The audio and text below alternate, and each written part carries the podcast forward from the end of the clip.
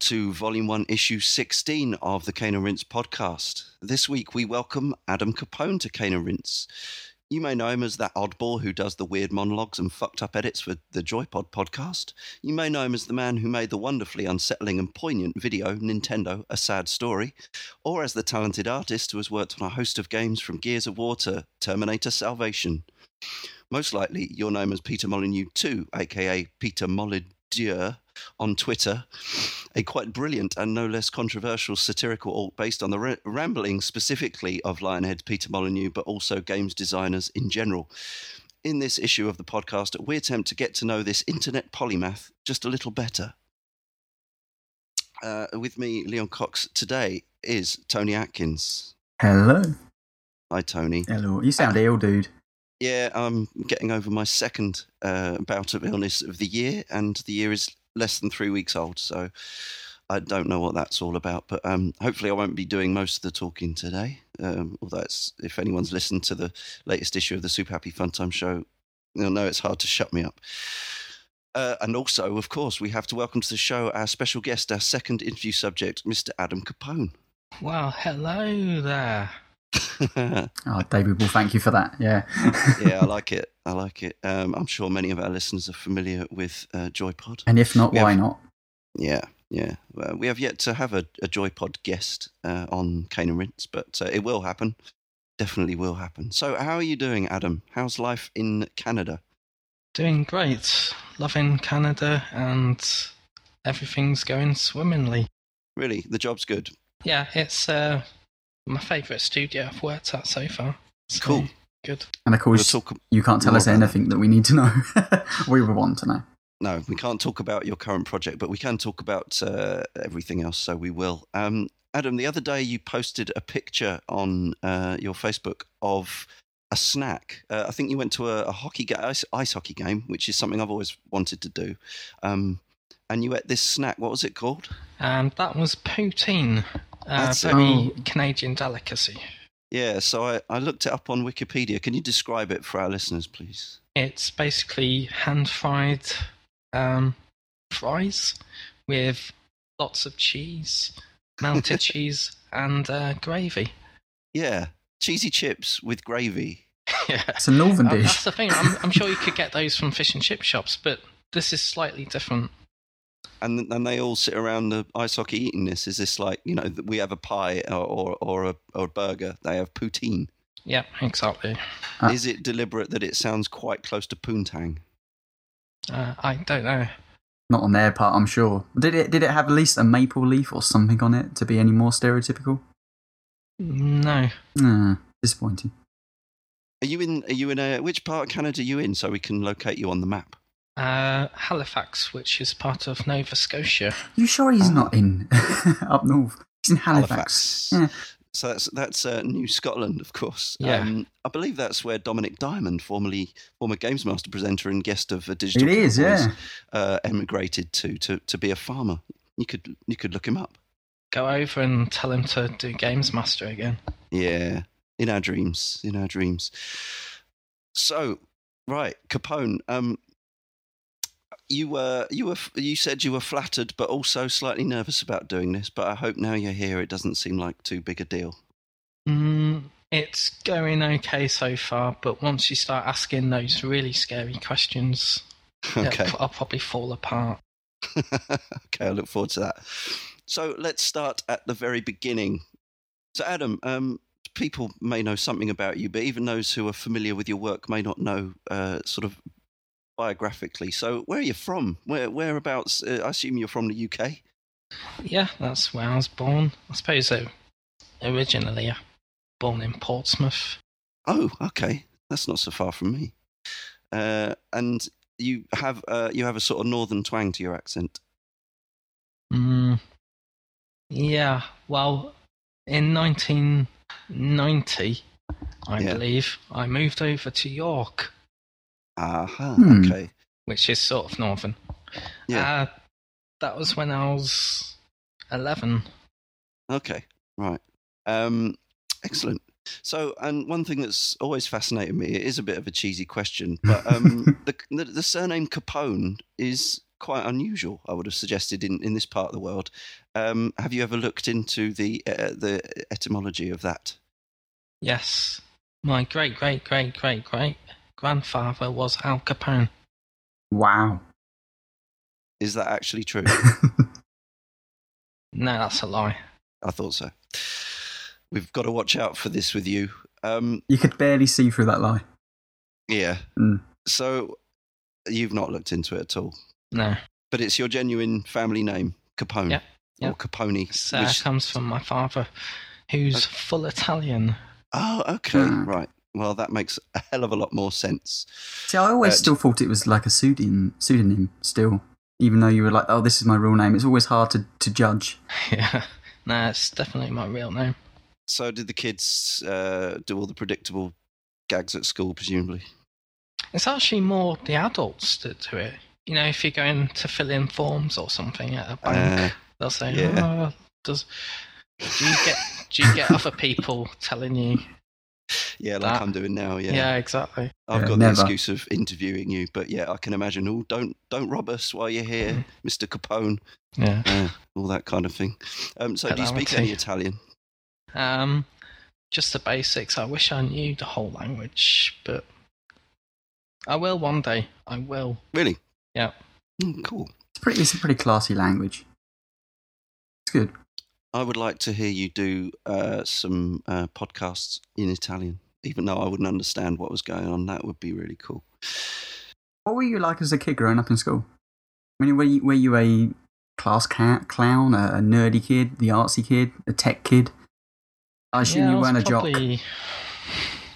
No, definitely not. I was more uh, the class clown that nobody found funny, which is not too much different from what I am now. was that a, was that a deli- was it deliberate that you you made yourself that role at school? Uh, you enjoyed the attention, or was it getting deep? Was it? is it- Uh, I just found school really boring. Yeah. Um, I did really bad um, in school. It's only when I went to like college and stuff that I did well. So, so then, at what point at school where did you find you had this ability to kind of be artistically talented? I mean, was it an early age? Did you find this out, or was it a much later period, maybe right after school, yeah, going it into was college? quite early. I mean, I remember doing uh, cartoons from the age of four, Mm. drawing monsters. Yeah, that's the thing at school. I'd mainly be at the back drawing monsters. Have you kept any of your pictures of monsters? um, quite a few, yeah, but I don't really make a point of keeping them. I used to make a lot of comics and hand them out around the school. Ah, brilliant! and um, the best thing ever was my James Bond's dog uh, comic. James Bond's a dog. comic about James Bond dog.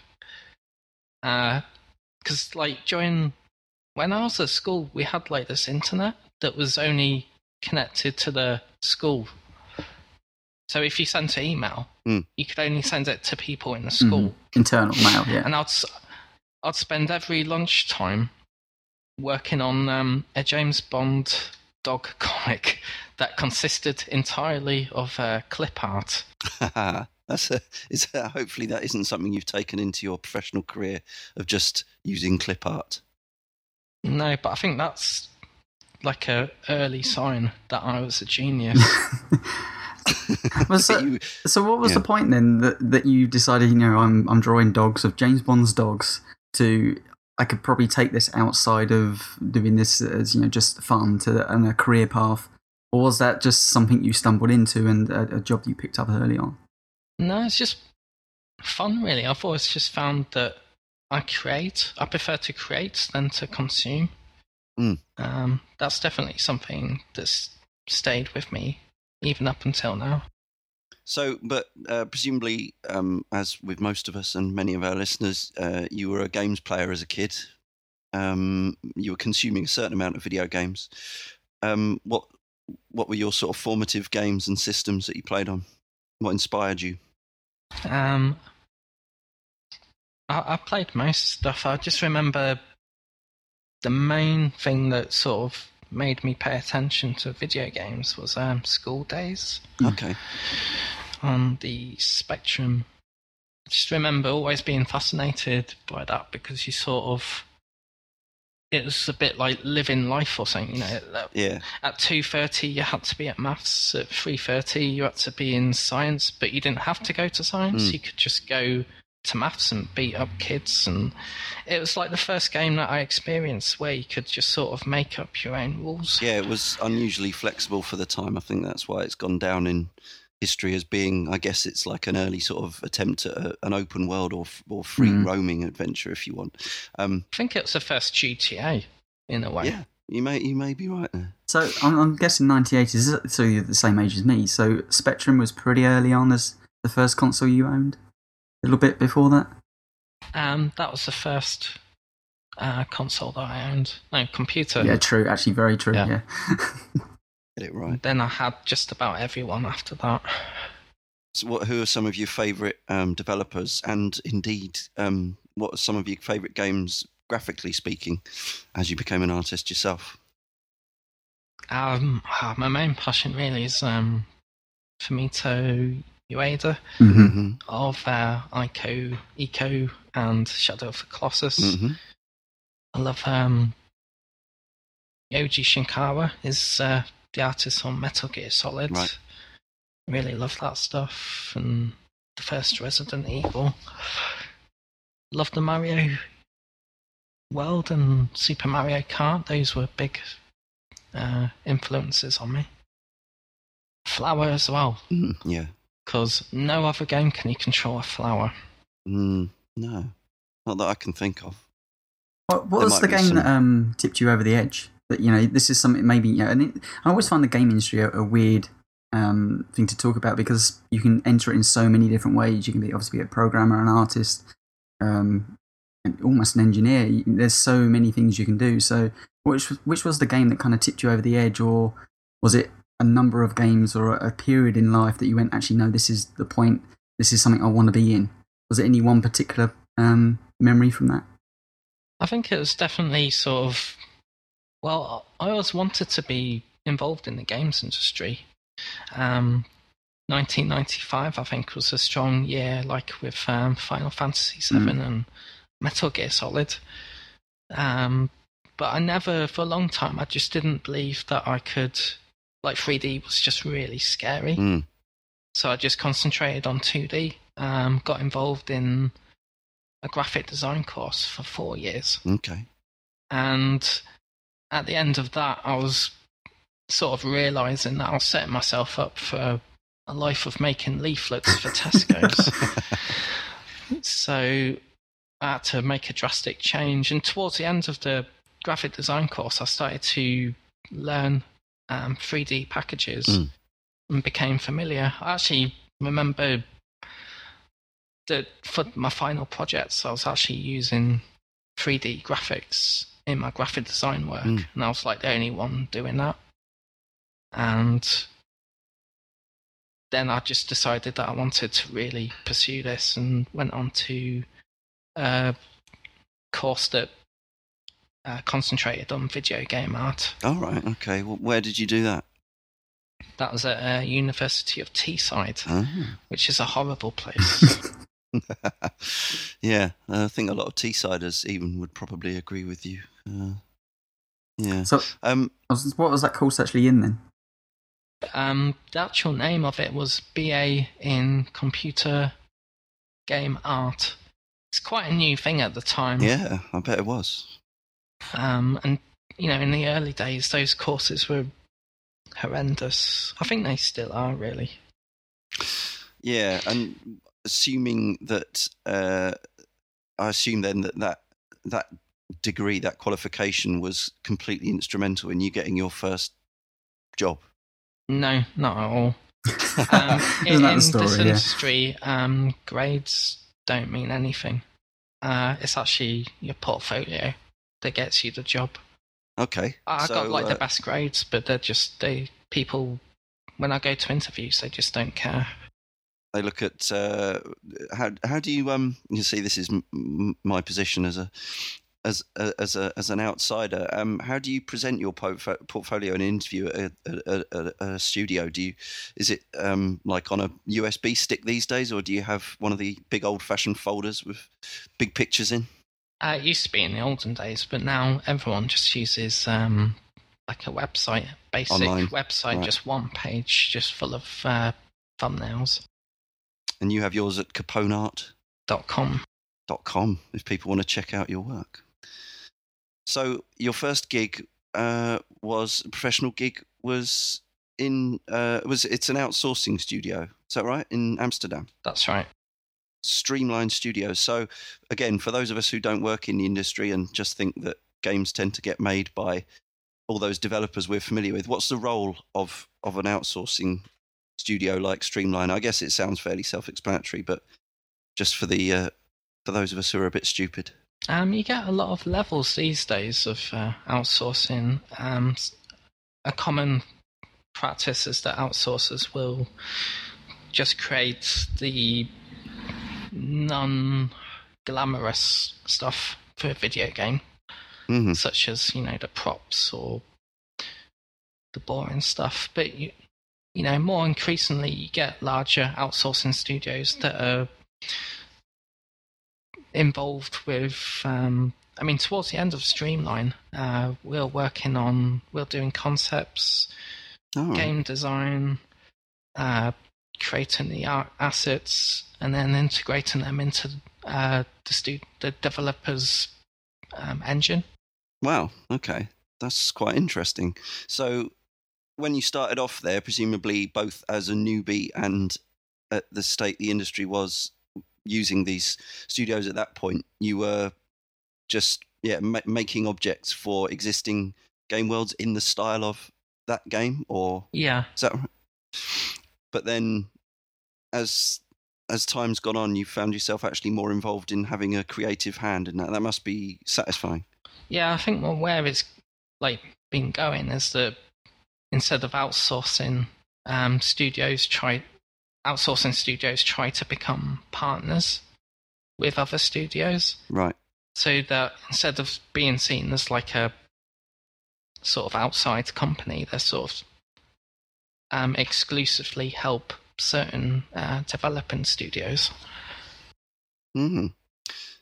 So, what were some of the games you worked on at Streamline? What was the first game you ever worked? Can you remember the first thing you ever drew for a game that you knew was going to be used? Oh my god, that was um, Saints Row. I remember my first project was to create a brothel.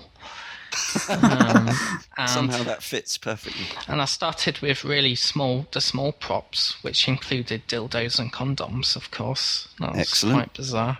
Yeah. Yeah, it's kind of, kind of funny that. I mean, at the time, Saints Row, the first one was supposed to be the Xbox Grand Theft Auto. Yeah, it was. Yeah, that's right. And it's changed quite a lot recently. Mm.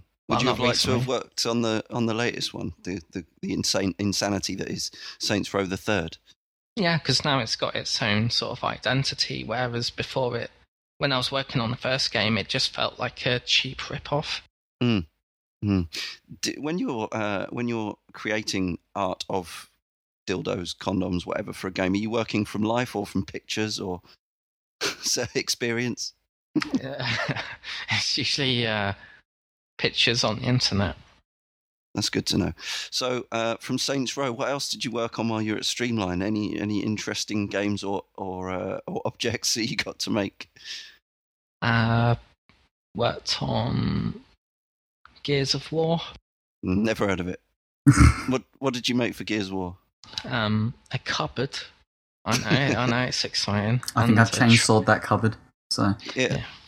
Is it, an, it was it an interactive cupboard that could be could be uh, split apart, or was it one that just sat there in the background? Uh, they all fell apart. They had, like, mm. You had to build the destructive, destructive. Is that a word? Yeah, yeah, yeah. Destructed version as well. So you, all right. So you you make it or you draw it in several ways, or uh, and, you know, including so the components of the cupboard that you've made also need to be there, but broken apart with splinters and yeah, there's different yeah. states. See, that makes me laugh because you wouldn't expect, you know, obviously that engine, you, you'd think you'd be able to build everything in and that they wouldn't be going to an outsourced studio to build certain stuff within there, or Epic themselves. But It's yeah. just manpower, I guess, isn't it? Yeah. It's um, I think a lot of people sort of underappreciate sort of how much does go into making video games in terms of like you assume that you know because like with some engines they do have you know uh, real life real time lighting or whatever but a lot of games like everything has to be redrawn depending on what time of day or night it is and stuff like that. I assume you've got experience of doing different objects in different lighting conditions and stuff like that? Um, especially this generation where uh, normal maps were introduced. Um, if you don't know what normal maps is, yeah explain that's- normal maps. I remember them coming in but i don't actually know sort of what And that the most really basic term is that it's cheating detail. So if you've got like flat polygons, you can get the most bang out of your buck by cheating lighting. okay And, and if you do this, um, then you can't because in the olden days, like PS2 and backwards from that, uh, when you do paint textures, you'd have to paint in shadows and lighting. Yeah.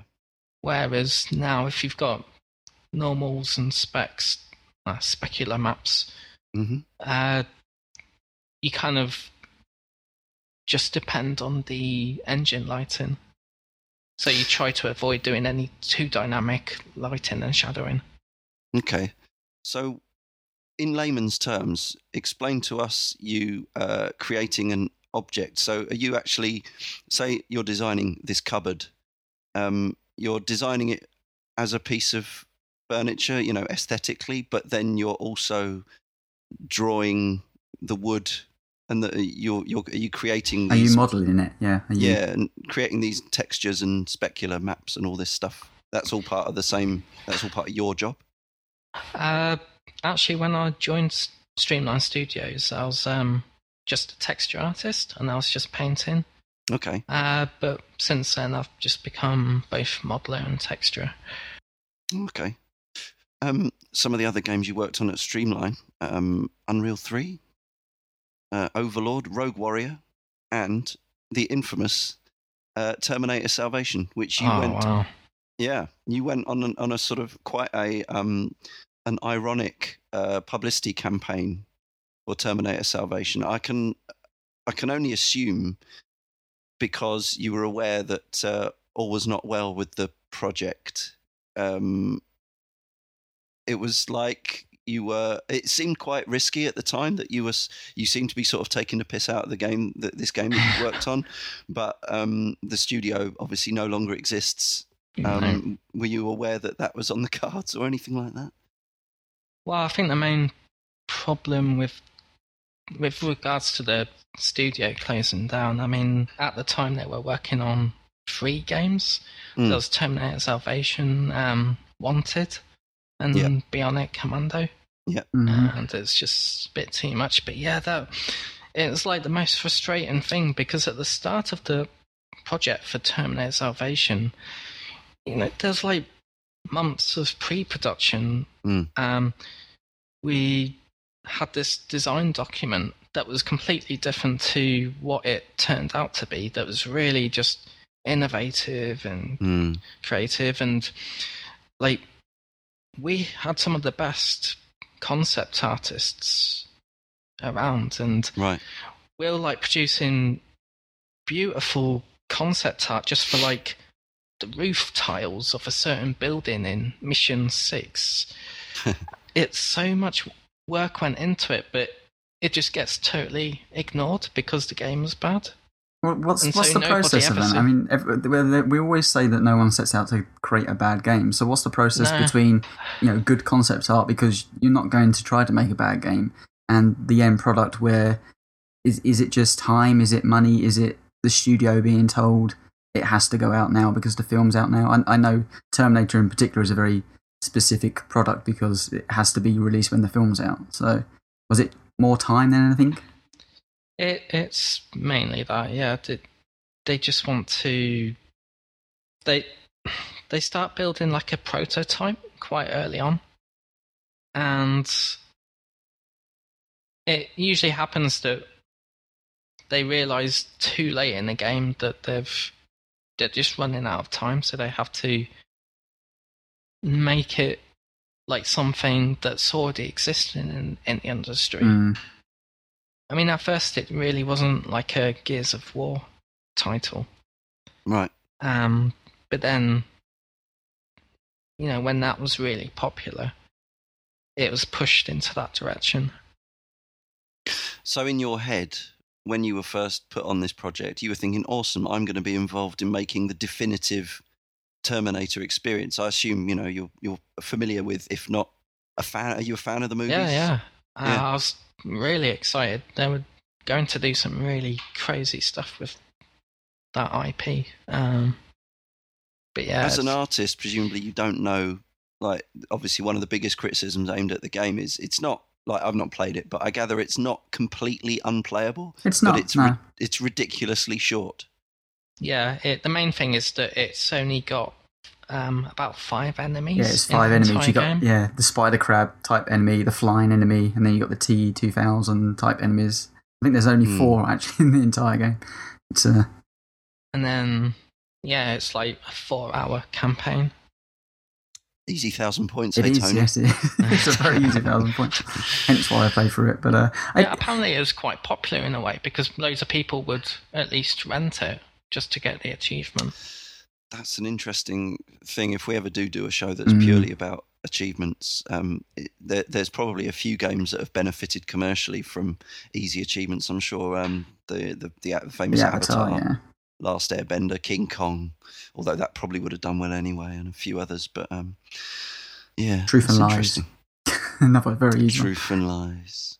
But I, I know. I mean, Um, as, as somebody that has played for it, it's certainly not the worst thing I've ever played in my in my life. It was it was playable enough, but I think the most frustrating thing about that game in particular is you could actually see hints of interesting ideas that were clearly just scrapped, and it became you know you had this fairly big open um, world that seemed to be very sam uh, seemed to be very um, narrowly pushed back into corridors. There's like there's interesting driving sections which is going for far too long, and it, it seemed like a game of ideas that would just run out of time, and they're like, right, we've got to ship this product. Go. as as an artist, Adam, uh, in, in this situation, you're you're you're at a third party studio, and presumably you've got absolutely zero control about any of this. Uh, Can you even? Is there any sort of avenues for feedback? Because you're you know you're a gamer. You've been a games player since the '80s, and you know your stuff. Is there any chance that you can at any point say, you know, this needs work? Or, I mean, I assume it's just you know the wheels are in motion, the budgets are, are there, and Sure. Um, so we all have our own um, test kit, and so we can play the game like every day. Mhm. And I was often playing it, and at one point I just typed up this like ten-page document that kind of criticized the game and sort of point well in a constructive way, of course. okay, Um, but that was ignored. So, h- how how many months, years of your life was something like Terminator Salvation take up? Considering you're you're doing you know small assets for that game, are you on for the full Uh, production, or is it? That was towards the end of uh, my time at Streamline Studios, where we had we were involved in all processes of the game, and for that one in particular, we spent um, fourteen months. wow. Another uh, title that jumps out at me on your CV. Um, is this? It says the movies for PS2. Is that was that a conversion of the Peter Molyneux game, the movies for PC, Yep, it's supposed to be a port. and that never came out? No. But it's interesting that you did get to work on a uh, a Lionhead project way back then. Yeah, and also my um, only PS2 title. Oh, okay. Yeah, I guess that was that you just you got into the industry just as the generations were changing. Uh, how, how far down the production line was that before it was finally canned? Uh, only about one month. All right. Oh, okay. And, and as as someone, obviously you're drawing assets and stuff, but h- how do you go about conversion of something that's already all that stuff's already in place? Is it is it more of a just a bringing the code across and, and changing a, f- a few like completely no knowledge of how you would do this, but you know, what's your point, your place as an artist um, uh, and a modeler at assume that in this case, Adam would have been sort of down resing art yeah, assets. it's basically taking these um, meshes with lots of triangles Mhm. Yeah, yeah. and finding a way of keeping the same sort of silhouette but with less triangles. Yeah, If that makes perfect sense. Yeah, it makes, It yeah, it makes makes complete perfect sense. Yeah, yeah. Um, have you had to do any other um, sort of yeah uh, generation to generation ports like in that in that same way? no, I think that's the only one. And you've uh, uh, and not the other way either, going from a, a lower res original to a higher, say I don't know DS to iOS or something. No, luckily. I'd, I'd sort of hate that. Would Yeah. you? I think that's what a lot of outsourcers get Yeah. starting up is those sort of jobs where it's just really mundane. There's no creativity in it. I was going to say, it's, al- work. yeah, I was going to say it's almost like data entry or something, isn't it? It's uh, Well, Yeah. I remember, um, you know, Ryan Astley, who who worked on Crackdown 2 and etc. I remember talking to him when he was building bins and, And and I stuff. was, I was um, his classmate. You were, yeah. yeah. oh, okay, I didn't know that.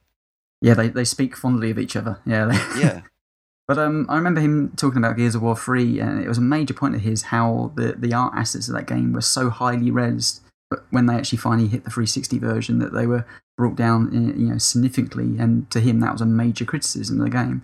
And it must be really disappointing, I imagine, as an artist or somebody that has done such a high res as it, and then having to take the triangles out and, and fit it in with the architecture. Or That happens all the time. is it more of a Mm. skill based thing? Is that you take pride in that? Um, well, with regards to down resin textures, um, you usually find at first they're like saying create these lovely high res textures, hmm but then towards the end of the cycle, they start to realize that the frames per Frame second yeah. is too high. So it's like, well, just half the textures. So you must be really looking forward to the next generation of machines in, from that regard. In that you your your work will be better preserved. It's more likely to be.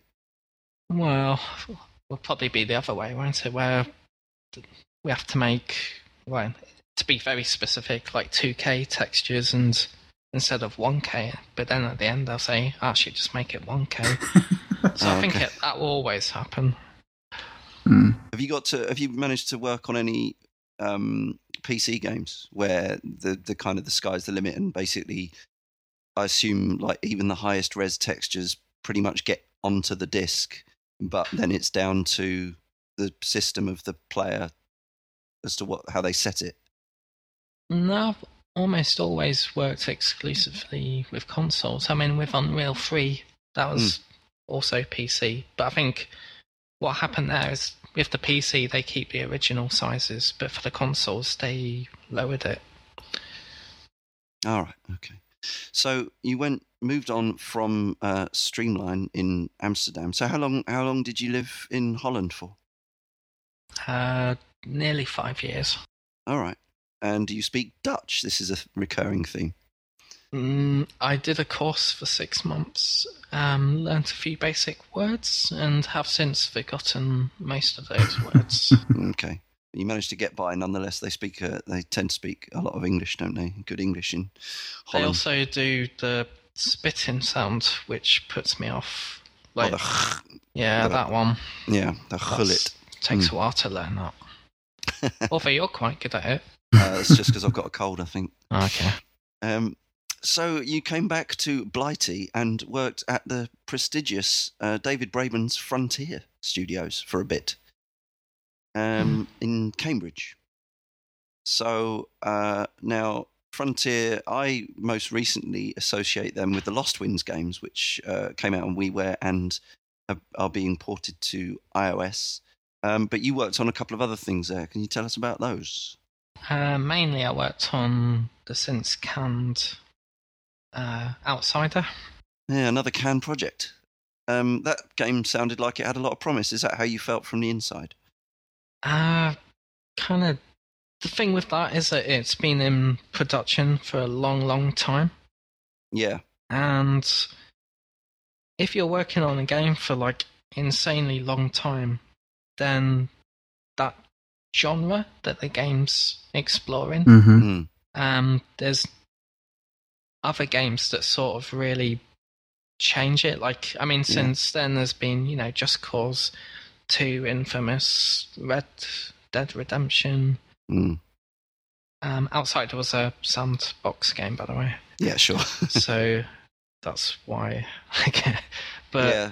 So it kind of been left behind by things moving on, you know, in, this, in the same way that like Duke Nukem Forever was, only not quite as dramatically. I yeah, my thing is, is that you can add like these new sort of elements to it to try and make it more modern. But if at the core it's based on a dated concept, then Yeah. there's nothing you can do really. It's probably best just to start afresh. It, it amazes me still though how companies put so much money into these titles and then at some point they can just go, okay, we'll cut our losses. Uh, You know, we're not going to make as much money from this as we're going to put in. But how much money gets put into something like The Outsider before, um, you know, Mm. I mean, how many months, how many years were you on that before it, it finally got pulled? Um, I can't say specifically. Okay. Um, a long time. But the thing is, is that even if it gets canned, you, they can still use those assets in That's other true. games. All right, yeah. Although I don't, I don't think they were used for Disneyland Adventures. no. Um, what was what was it like working? Because for me, as a you know game games fan of long standing, um, the idea of working for uh, David Braben's studio it would be sort of daunting and intimidating. This is the man who co-created one of the greatest video games ever made. Did you actually have a lot of contact with him, or none at all, or and did that affect you in any way, knowing that you were working for part as part of this great legacy? Um, we would usually only see him in meetings. There wasn't too much uh, interaction. Does he just swan around saying, "I made Elite"? You know. no, he just sends uh, YouTube links of him doing interviews. um, and the other thing you worked on there, and I have you know, fond memories of this uh, for another reason, because you kindly uh, put me in the credits along with uh, Tony. You were yeah, I that was there as well. Yeah, Yeah, and a few others. very honoured. Um, uh, and I to the point that um, if I ever see a physical copy in a shop, even though I don't own a Kinect, uh, I always say to my girlfriend, "I'm in that game," and point at the box, which Oh, she that- finds quite That annoying. was so tragic, you know. Um, Kinectimals. yeah, like uh, they sent out an email one day saying, you know, if you want to put a little message at the end of the game, then you know, send a message. And I, I kind of, you know, did my thing. And then when the game came out, I sort of realised that everyone had dedicated the game to their family or we were your family. We, we kept you entertained. dedicated to people that died recently. And then there's me that's sort of dedicated to my favourite podcast presenters. Well, we hugely, it's, you know, incredibly appreciated because for many of us, it may be the only chance we get to, you know, More be likely. in any way in a game. And, so, and as respect, I played through the entirety of that game. So, and all I want to know is why was it so broken in places? but I mean, so but um, in Kinectimals specifically, it, obviously this is a product that Microsoft were were you know, very behind because they wanted to push Kinect at the time, and it was something that was shown at E3. There was a lot of hype behind it. As a studio, did was there a lot of pressure um, and a lot of interest in Kinect itself, or, or once again were you kind of kept away from the business side of the stuff and, and just you know drawing the cute little cats? Didn't you? I remember you saying you were drawing the stars or something, which yeah. yeah, I was going to ask what you actually, what you drew for Kinectimals. Did you actually get your hands on any of the, the furry creatures themselves? no, um, I was mainly put on there towards the end to help out Mm. uh, for a few months. So I was just adding extra elements to pre existing environments. I, I just got this vision in my head because Kinect still isn't a, a product I, th- I think is finished. I can imagine the studio is still you know getting new dev kits in or, or getting new uh, uh, just trials and, uh, of stuff coming in. Like okay, now this works because they've added this feature or taken away this feature. I, remember, like, specifically the voice, there was meant to be a lot more voice work Mm. in it. And I'd often hear or a lot of the time when I was working on Kinectimals, I'd just hear someone shout, David, David, jump, jump, jump, jump, jump, jump, jump. And that's all I'd hear all day. uh, I think they were just exploring Kinect. I mean, as everyone was. Mm. Uh, Presumably, you'd you'd have loved to get your hands on uh, Milo, but uh, I did. I did play Milo. How how was that for you?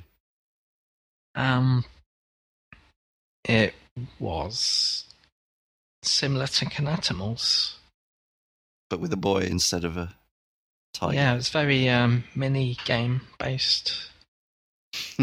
Still, you played it. That, that's actually something to be proud of. You played Milo because he's become Yeah. somewhat of a meme, hasn't he? So Something to put on my CV. Yeah, should do. um, so uh, after Cambridge, you then hightailed it across the planet again to uh, Longtail, in where, as you said, Halifax, Nova Scotia, and uh, so p- getting pretty much up to date with all the things we can talk about. Anyway, um, not a game I would necessarily associate with you. MotionSports Adrenaline, Yay! dude. what did you do on that? Um, I did the the kite surf level and the skiing level. Yeah. Um, kind of worked on most of the environment within a small team. And but you you say you've had a even though it might not be you know you the, the genre you choose you've had a good time working there and working on that project Uh, it's a very limited project. Like, uh, Mhm. it, we had a short amount of time, um, and the pipeline was sort of prob- problematic. But you know, with what what we had, we did a really good job. So you got satisfaction out of it. Yeah, yeah. cool. Do you uh now you've you know you've worked at several studios um you've you say you've gone on from you know merely doing textures which is obviously easy anyone could do that to um building models and uh being more involved. Is your intention to continue down this road and get you know get promoted or whatever to a you know lead designer artist whatever? Or you want to take this career elsewhere from the video games industry Well, with regards to being promoted, I'm kind of put off that because if you're, like, I see lead artists, etc., and Mm. they, you find the more promoted you are, the, the less artwork you do. Mhm. right Um, and I want to just stick with artwork. Mhm. So I'm kind of happy where I am right now. That's great. and with regards to your second question, um, it's quite common that people in the video games industry uh, find that they want to move on to TV or film work, yeah but that's it's just not my thing at all. I'm just always going to stick in uh, video games. I sort of prefer to make art that people move around more than look at. I find that like fascinating. That's and great. It's, It's- just something I always want to stay with.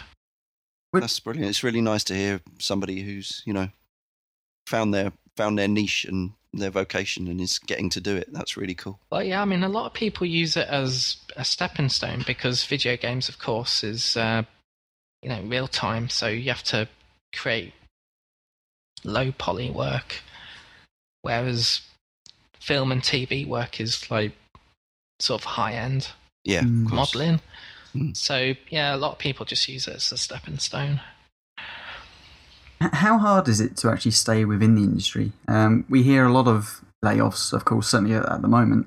Um, we hear a lot of temporary staff being brought in and taken off of projects, but you seem to have been on many projects for a long period of time and haven't really had these huge gaps in between. So, Well, um, well. yeah, the thing with that is that Streamline Studios worked on about 13 titles, mhm. but some of those titles were just one month at a time because it was outsourcing. Mm. I mean, I managed five years there and then they shut down. With Frontier, um, I got laid off after eight months. Mm. and I think it's much worse in Europe at the moment. Mm. So I've kind of avoided a lot of that by uh, coming over here to Canada. But it's, it certainly seems a volatile industry. It's not something where you can get settled um, just within a, No, a game no. studio. I mean, I assume that does happen for the for the lead programmers and, and directors of these games, but it seems in, in the job that you're in, it, it's very much okay. You're here to do the job, uh, and thank you very much. Goodbye, and hopefully we'll have a new project for you in the future. We'll take your CV. Um, is that not off-putting a little bit that you can't settle down, or does that not really worry you? Um, it does at the moment because I'm wanting to settle down. I suppose when you're in your young twenties or whatever, it's I was much more open to the idea of just moving every few years. Mm-hmm. But now I'm wanting to settle down. I mean, the reason why you get a lot of you know in the A like the AAA title sort of studios, Mhm. they have a lot of people sort of being asked to do overtime or you know just work crazy hours but i wanted to come to like a smaller studio so it sort of gets rid of that aspect I yeah, I can see that. You know, it, it's been a, a, I guess even on a smaller studio, you're a bigger cog in the wheel rather than a huge studio where you're just a small cog in the wheel somewhere and nobody really knows who you are. Even though if you're working that, on that a was bigger definitely the problem with uh fun like frontier there's like about 200 people there and i Hmm. just didn't feel like i was making any able to make any change to it so now i'm working in like a 40 person studio but Mm. but saying that, you do then have Gears of War, Overlord, and uh, Saints Row. I mean, there's, you've you've worked on some pretty prestigious projects, so I mean that's got to look good on the CV, even if you Oh. are just you know a very small part of. and early on that was a really important thing to me Mhm. was to work on a, a, a massive you know genre changing titles but it now i'm more interested in just making games with good art and i think you sort of have to when you get older Well, I- I think that's where your career path's more coming down, right? You know, rather than just you know trying to be that big. Wow, look at me. You're actually saying, right, I want to make a career from this, and you know, I have to move around, and sometimes smaller projects are, are just where you need to be. yeah it's definitely perfect for me right now So, I mean, talking about moving around, obviously you you've worked in the UK and you're in Canada at the moment. Is there anywhere that you'd like to work in particular? I mean, do you want to to be more in America, um, or do you actually just want to settle down somewhere for a, uh, for a while? Is Canada somewhere you can see yourself staying? Yeah, I kind of like Canada. I mean, the main thing with Canada is that the game uh, companies don't get taxed. They have tax breaks. So, I think there was a story in, in the, the news today where we've lost forty percent of our industry now to Canada this week. yeah, that's just it. You can't make a great living in the UK as a working in the games industry unless you're at the top. And as I said, I kind of want to stay as a just a standard artist. Mm. And if you do that in the UK, you just there's so much like competition out there that they can just afford to um, have like small wages because there's always going to be people um, applying for those jobs. But before we move on to some of your other um, side projects, we call them, um, would you advise the game industry as a good industry to get into? I, I I- you know, I, I know a number of people that are in it, and they seem to have mixed opinions on it on a daily basis, depending on whether they're in employment or not. But is it something you you think anybody listening to this podcast, you know, wants to get into, even the art side of things? It, it's something well worth pursuing. Um, if they're young and they are prepared to move around the world and they're just insanely passionate about it to the point where they'll be okay to work through till the early hours, then yeah. How but you have to be just really dedicated. How bad is crunch time? We always hear about Uh, it. It used to be really bad in when I was young. I mean, I don't put up with it now, but in the early days, I'd be that the company would actually provide mattresses. uh, there's like a few times when I was handing in work at six in the morning. It's quite bad, but when you're that young, you just want to succeed, and it's like any job in the games industry is like a Mm. real bonus, so you just don't want to lose that.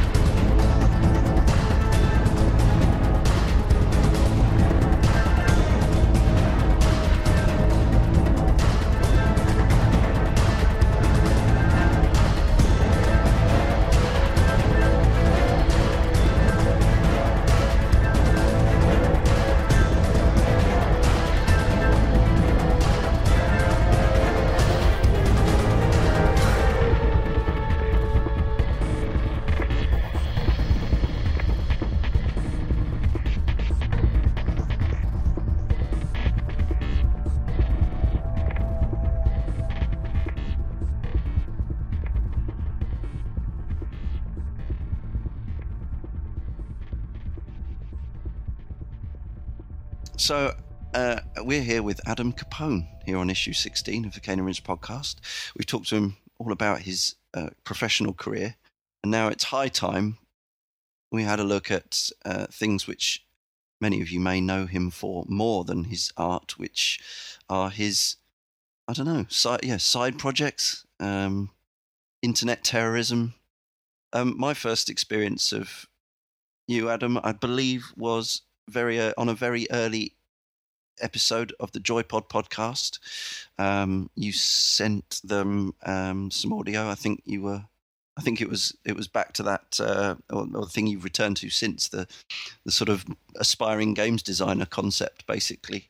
Um, you were coming up with a Wii game called Broombastic. I remember it well, and um, and my I was fairly bemused as to who this day release patient was that they'd let on uh, the Joypod podcast. Um, so, how, what inspired you to do that? How did you first get involved with the Joypod podcast? I remember when it first uh, they first released this episode that had no title. That's It's right. called uh, the podcast with no name, I think. And at, at the time, I just hadn't really experienced many video game podcasts. They were quite rare. Yeah. And this podcast, I got quite excited about because it just sounded like a conversation between normal people Wow. and they just Mm. had this. Um, there's one episode where they just said, if you want to send in a MP3 of just something random, just feel free to. And of course, I got some ideas and couldn't help it. So I've, I threw in one of those ideas, and it just naturally became to a, a point where they allowed me to have five minutes every episode. Mm. And I'd also really review their podcast. Like, I kind of Yeah. found. on the Rllmuk forum, which is where you, you knew them from anyway, and it's where I found the, the link to the podcast as well. It was my first gaming podcast. So. Uh, yeah, you used to write these extended reviews, didn't you, of each episode? Well, I thought it'd be funny because they've only, they've probably only had about six listeners at the time. Yeah. So the idea of just doing this really over overbuilt sort of review that has timestamps even uh, just seems so ridiculous. So and how did they take it? uh, they saw the funny side of it, thankfully. I think they weren't quite sure at first if you were being serious or not, which is obviously something that you've kept with you throughout your um, I think that made them intrigued. Mm. Yeah. So that grew into love later. yeah, um, you recently uh, sang a duet with uh, David on uh, one of the most recent issues after you managed to punk um, the entire of Twitter. Um, luckily, I, in fact, even though I'd been sort of told that what you were doing was uh, kind of a prank, um, it was it was so extended and so well done that I started to doubt that information. Yeah, I remember uh, I sent you an email. I was like, "Are you sure this is a joke?" Because they seem to be going pretty far on Twitter. We're yeah, like, so no, what no, was that all about, Adam? Um, Started with the uh, the Christmas special that I was on, I believe. right, yeah. It wasn't like it wasn't as intentional as probably people thought it was at first. I mean, the I thought it'd be funny to sort of go back to my old roots of you know really reviewing and criticizing Mhm. a show, and I just I kind of think it's funny all these Christmas episodes that come out Mhm. that do like four hour marathons. so I started moaning about that, and then uh, it kind of just naturally became this sort of contrived argument. Yeah, you started sort of even you know to those of us who had been listening to Joypod since the start and knowing that you've been involved and you were good friends with those involved.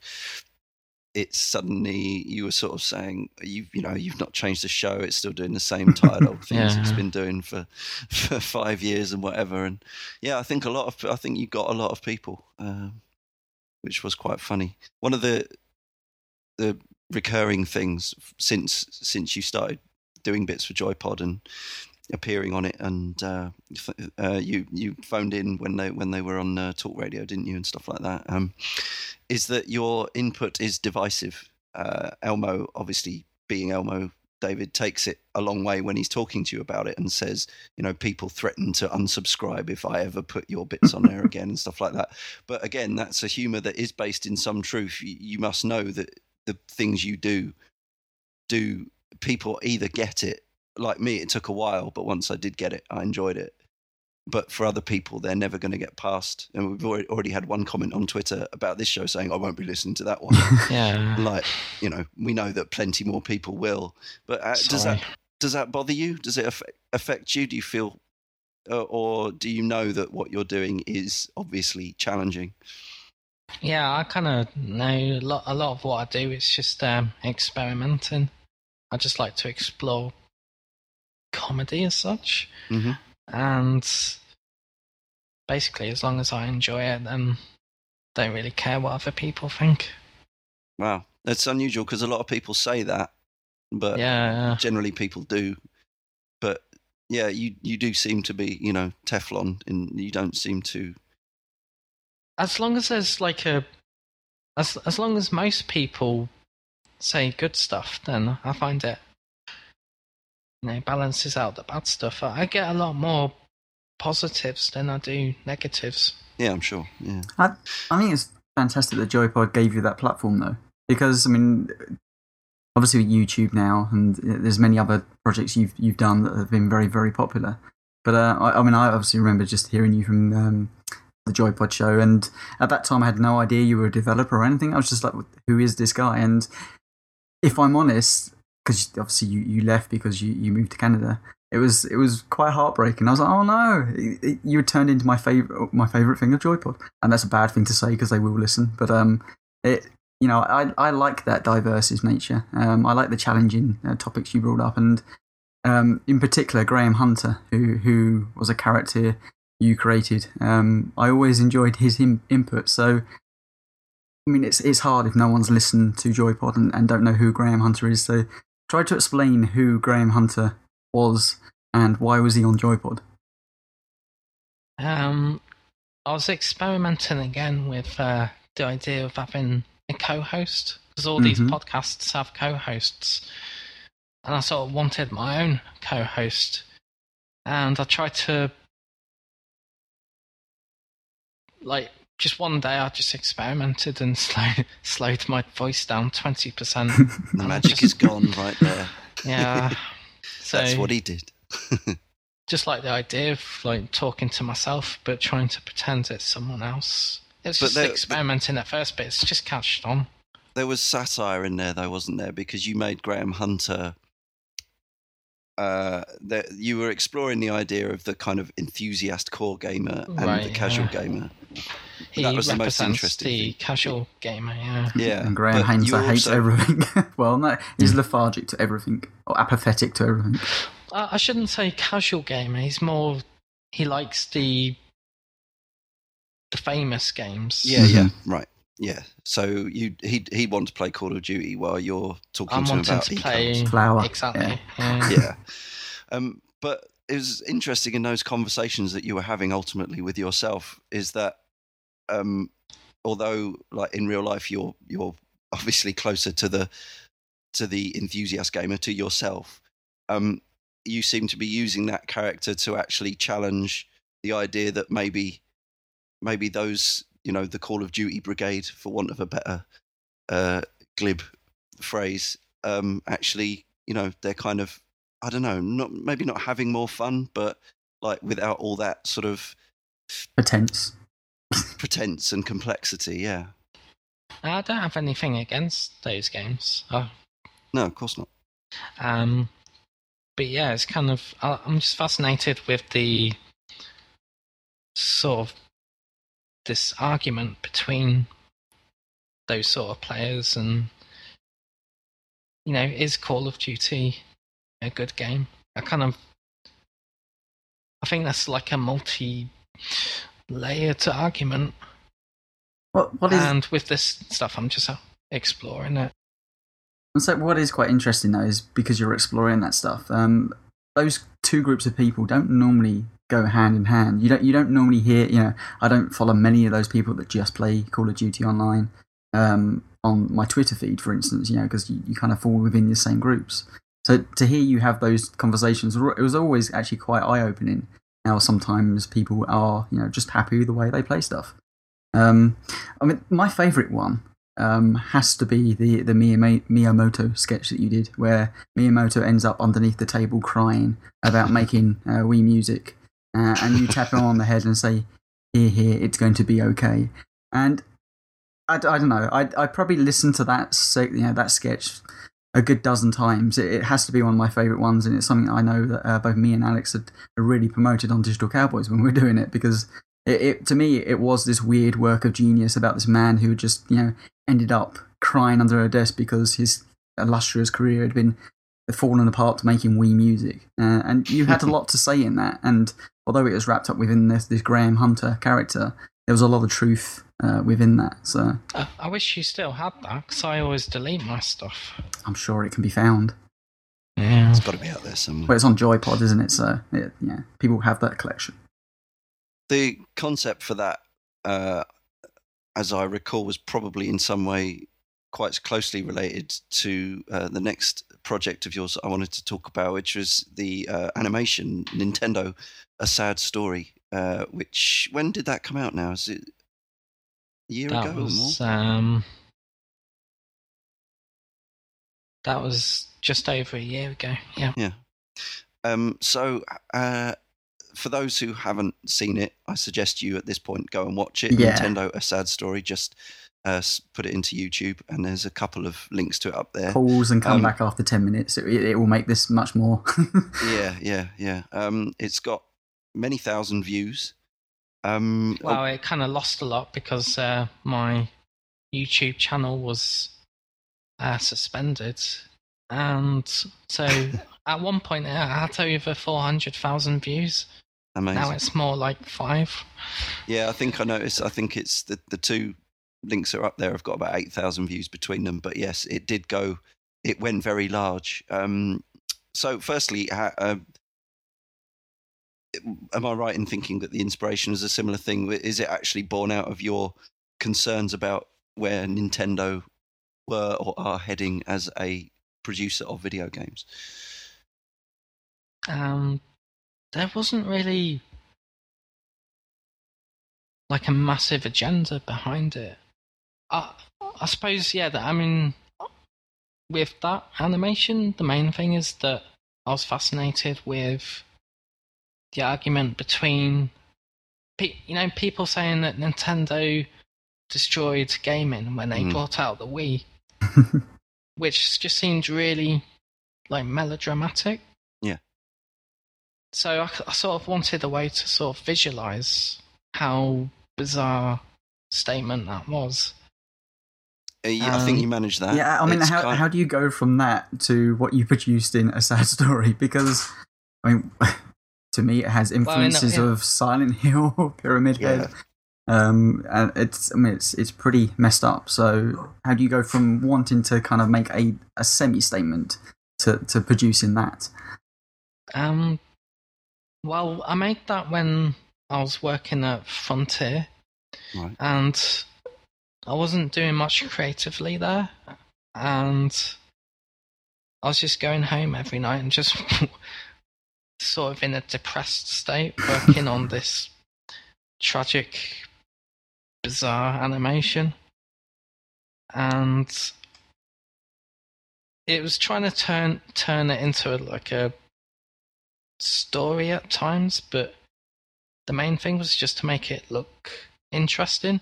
I wanted to avoid doing the that there's a lot of Mario fan films out there, yeah. and most of them seem to just do the same thing, which is you know they'll show mushroom drug references or Mario with a gun or Princess as a sexy whore mm-hmm. or Luigi covered in blood, and I, I kind of really wanted to make um, a horror version of Mario, but without any dialogue or blood. That was the only sort of criteria that I set myself early on. It's fantastic. So, uh, um, how uh, what's it? How's it made? What did, what's it made in? Did you have any assistance, or is this entirely your own work? Uh, entirely my own work. Very impressive. This was just using 3D Max, Photoshop, and a video editing software called Sony Vegas. Okay. Um, and uh, the soundtrack? That was, um, I kind of picked those songs quite early on. That was sort of, that's really what set the mood for me. Yeah, yeah totally. And there's a lot of sound effects, such as a washing machine. So, why, if it's all your own work, did you credit it to uh, a pseudonym, Graham Young? Uh, yeah, again, that's like a viral thing that I did for my Peter Molydeux account. Yeah. Where I kind of made up the story that Graham Young was a new animator at mm. Lionhead. That's and right. he'll stay behind at the studio every night uh, working on a personal project. So, like every few days, he would have um, Molydeux put up, say, a photo of a notepad with scribblings of Mario and a date. so yeah, it's just exploring a viral. So, I mean, it, it gained a lot of attention. Uh, it wasn't it Destructoid that picked up. Um, I think picked up on it at some point, and uh, that made it go absolutely massive. But in regards of the crediting to Graham Young, isn't it something? I mean, I, I think it's a, a really impressive work, and I know many other people were very impressed with what you achieved. But wouldn't it have been a, a better thing to kind of promote yourself to you know, for somebody maybe making a horror game and thinking that actually he's quite an interesting young talent, maybe we want to contact him. Or, or did you have any offers or anything come through like that from that? Well, I think the main reason I didn't put my name to it was because a lot of the models and textures are really roughly made. Mm. With ma- with making this, I I wanted it to be something that I could just get my idea out there. I didn't want to be making really polished work because I sort of do that at work anyway. Right. So I'm making all this really rough stuff, and if I was to put that in my portfolio under my name, it would probably do me less favors. Oh, okay, that that does make sense. Um, so uh, the attention it got. So you got your YouTube account closed. Who who's who's responsible for that? Uh, that was Lionhead. Okay, so you've been in trouble with Lionhead more than once. Twice. Yeah. Okay, we'll come on to the second time. Um, did, as far as you know, did anyone at Nintendo see it? Um, not that I know of. Not But that they would not- speak of. Yeah. Certainly I'm, not. I'm impossible. sure Miyamoto's seen it. I'm sure. he, mu- he I'm must. Have done. convinced. Yeah, he, I think he must have done, and I reckon he probably would have liked it as well. It probably brought him out from underneath the table. Yeah. Um, t- going back to um, sad story for a second. Cle clearly, and, and even going back to Joypod, um, clearly you, you have a lot of ideas, and uh, I would even say scripts um, in your head because um, a lot of the Graham Young stuff was, of the Graham Hunter stuff was um, very scripted out, and um, uh, it, it seems a shame in, in some respects that that's just put towards art. Like, you know, I think a sad story had something to say. I think a lot of the Graham Hunter stuff has something to say. Um, so, I mean, in some respects, I, I guess I, I wish you, you could do more YouTube stuff or have a, another appearance on a podcast somewhere just to kind of get what's going on in that head out a bit more. Um, so, uh, do you not feel like you can move into the industry just in that way a little bit, or or other projects in that way, or are you happy enough just the odd YouTube video and, and podcast experience?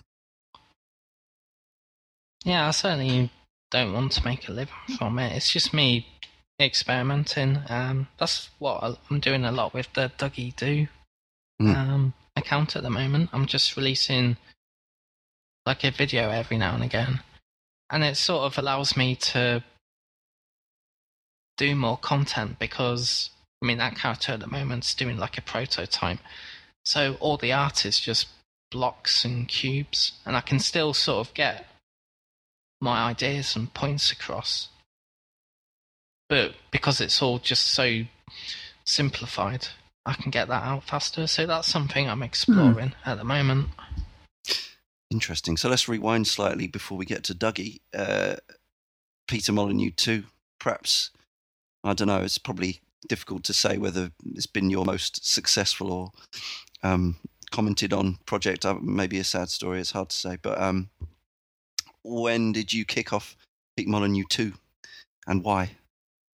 That was um, E3 2009 when he just after he did the Milo presentation. Yeah, ripe, ripe for ripe for um, satire uh, straight away. I mean, yeah, Peter Molyneux was already you know well known amongst enthusiast gamers as a figure of fun who promised the Earth the moon on a stick and had all these fantastic ideas. But um, Peter Molyneux's actual Twitter feed does that actually still run?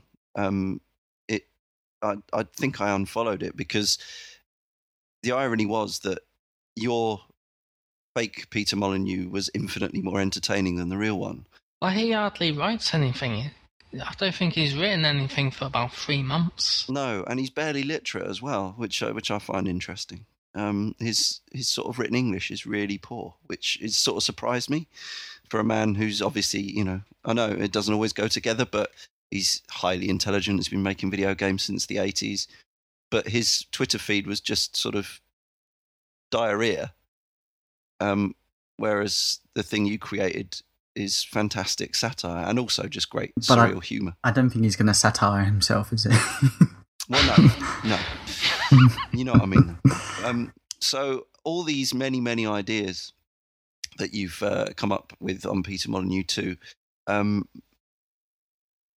are they just is it is it just brain farts from you, or do you think long and hard before you tweet every anything under his name? Yeah, I mean, I put a lot of control into what I put out there, and I'll I'll often like go back and delete the ones that I don't think are that strong, so that when people do find this uh, account, that they can go back and enjoy the rest of the tweets. Mm. Um, I come I come up with game ideas just quite quite a lot, and I just enjoy sharing them.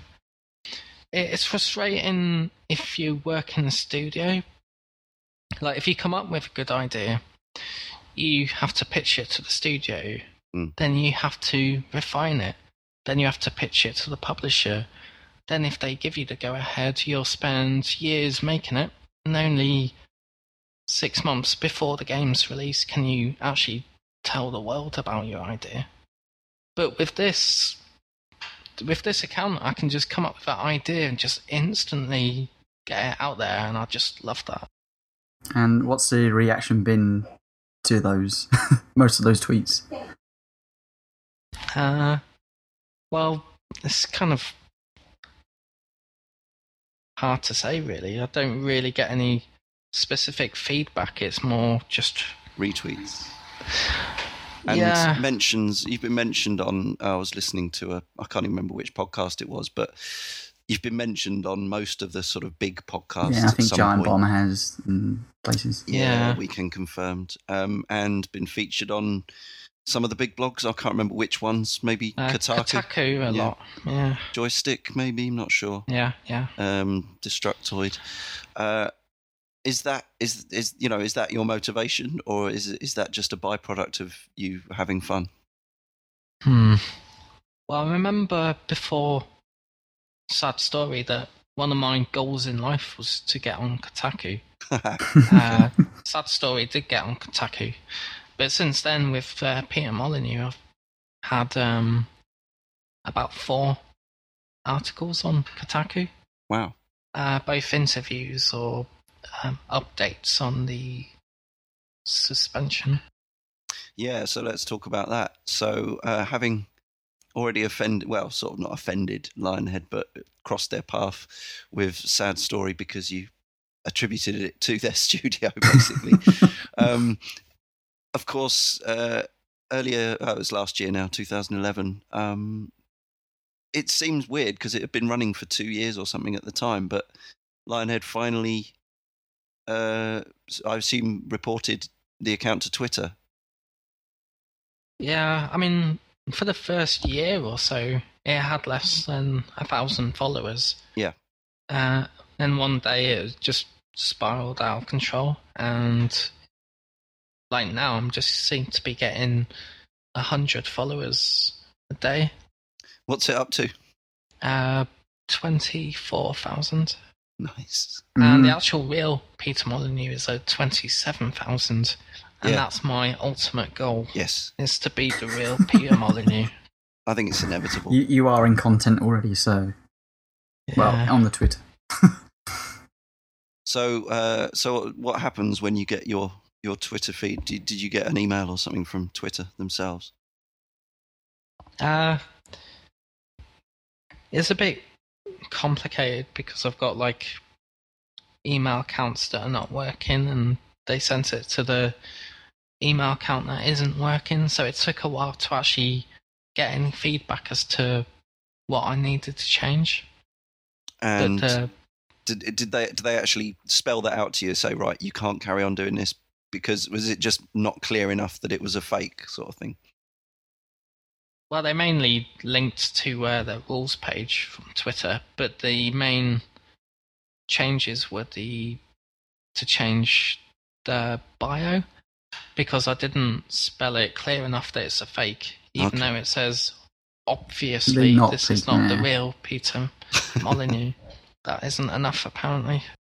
So there was a little um, campaign, um, which I, I don't know if it actually had any effect on you getting it back or whether you just made the changes necessary. But uh, there was there was a little internet outcry when when Peter Molyneux two was silenced briefly. Yeah, that's true. I suppose that's when I realised how popular the account was and how I hate to say the word loved, but he was already Peter Molydeux at this point, wasn't he? yeah, Yeah, yeah. So because that was a change you made after somebody suggested it, quite a long way into the the account. yeah. life. Originally, it was called Peter Molyneux too. Hmm. Um, and since the suspension thing, I also had to change it to Peter Molydeux, not Yeah, Mm. that was a username. But of course, in the Twitter feeds, it still remains Peter Molydeux. Once again, you, you're very um, reluctant to put your own name on, on these projects. It- you know, it's you, you don't, I, I guess, promote yourself. Um, it's it's more Well, I about couldn't put my own name on the Pe- Peter Molydeux feed. That would be asking for disaster. Do you reckon is is that the, the primary reason to, to kind of shy away from that is because it, it'll probably lead to bad things within the industry if if that stuff got out. Oh, bear in mind that everybody listens to Cane and Rinse show, so you know. but it, yeah, exactly. I'm I'm sort of blowing my bluff here, aren't I? But I just don't want to like spell it out. It's you know, I mean, I'm sure people can find out who's behind these things, but I don't want it to be really be the easy. focus of it. Yeah, that makes Yeah. sense. Yeah, we're not we're not big enough to do that. Yeah, that's why I came on here. yeah. Cheers.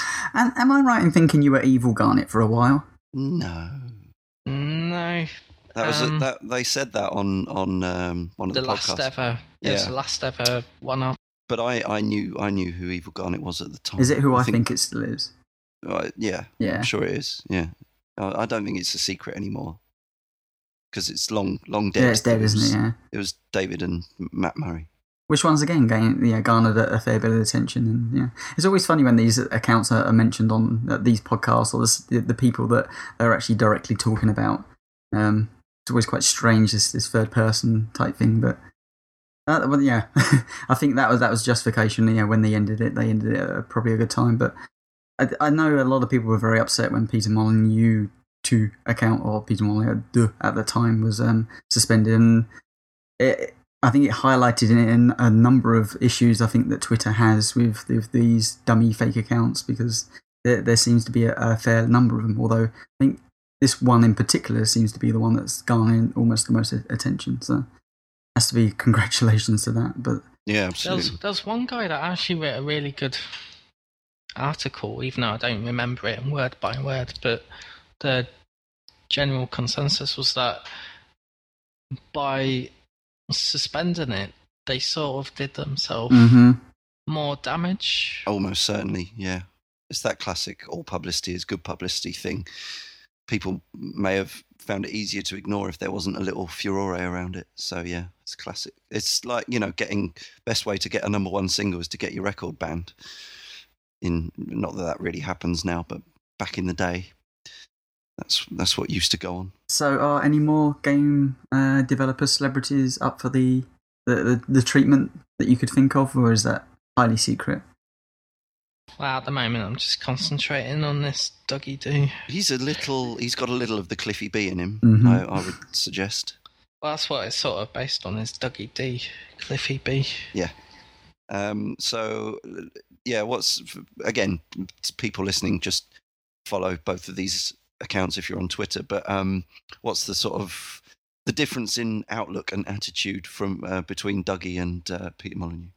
Well, the main reason I kind of created Dougie D was because with the Peter Molydeux account, there's just some things where I have to sort of hold back, Mm. or I can't be too surreal. And with this character, I can because it's not tied to any real person. Mm. I can just do what I want and just really experiment with stuff. That was the main reason for making that character.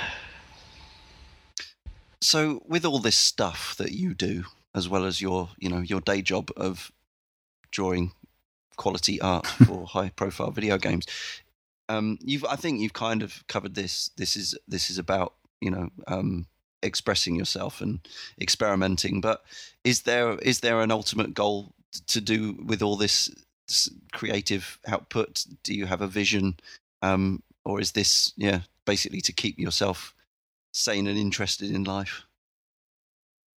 Yeah, it's mainly just um just to keep myself interested. It's like a side project.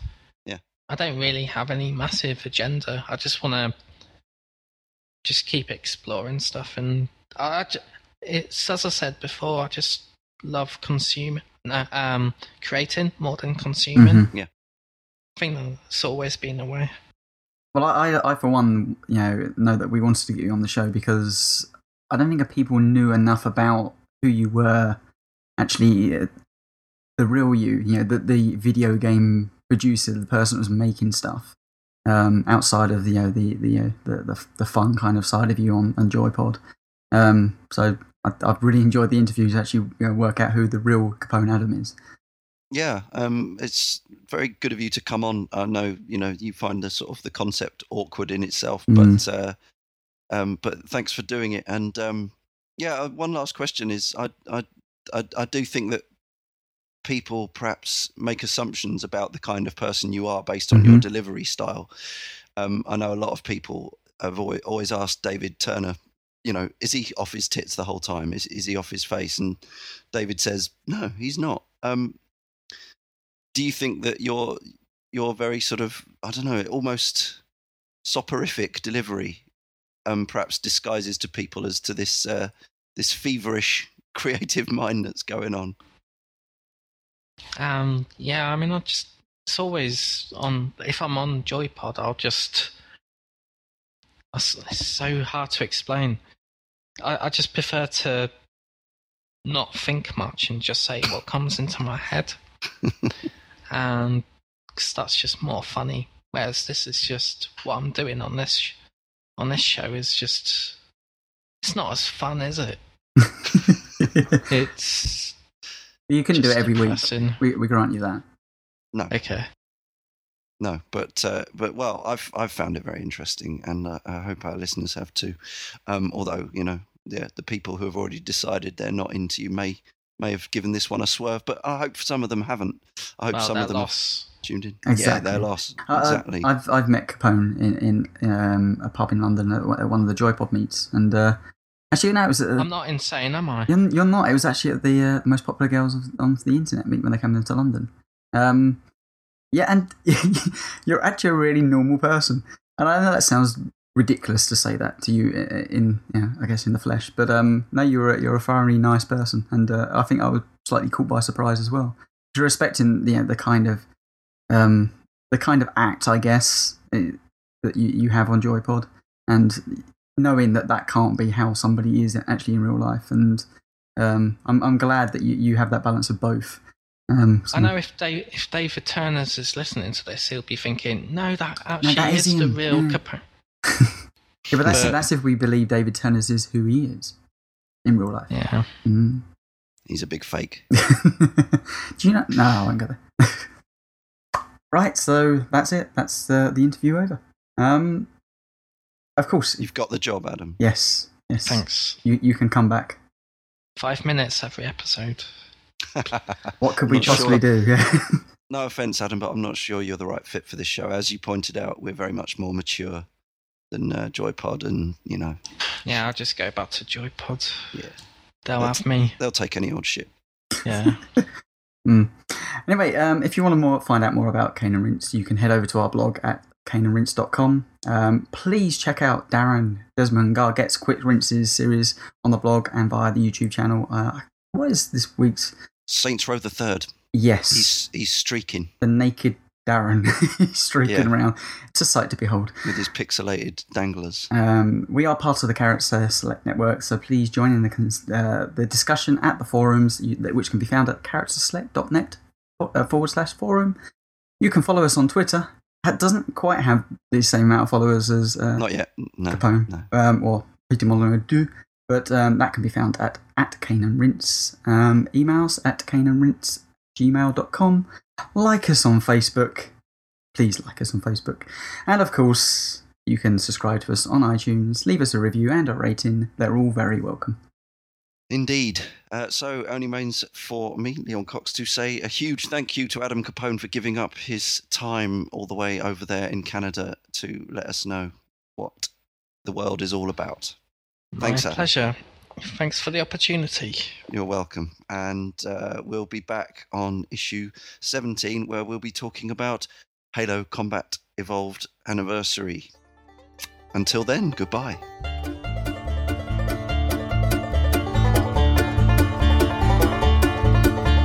Finish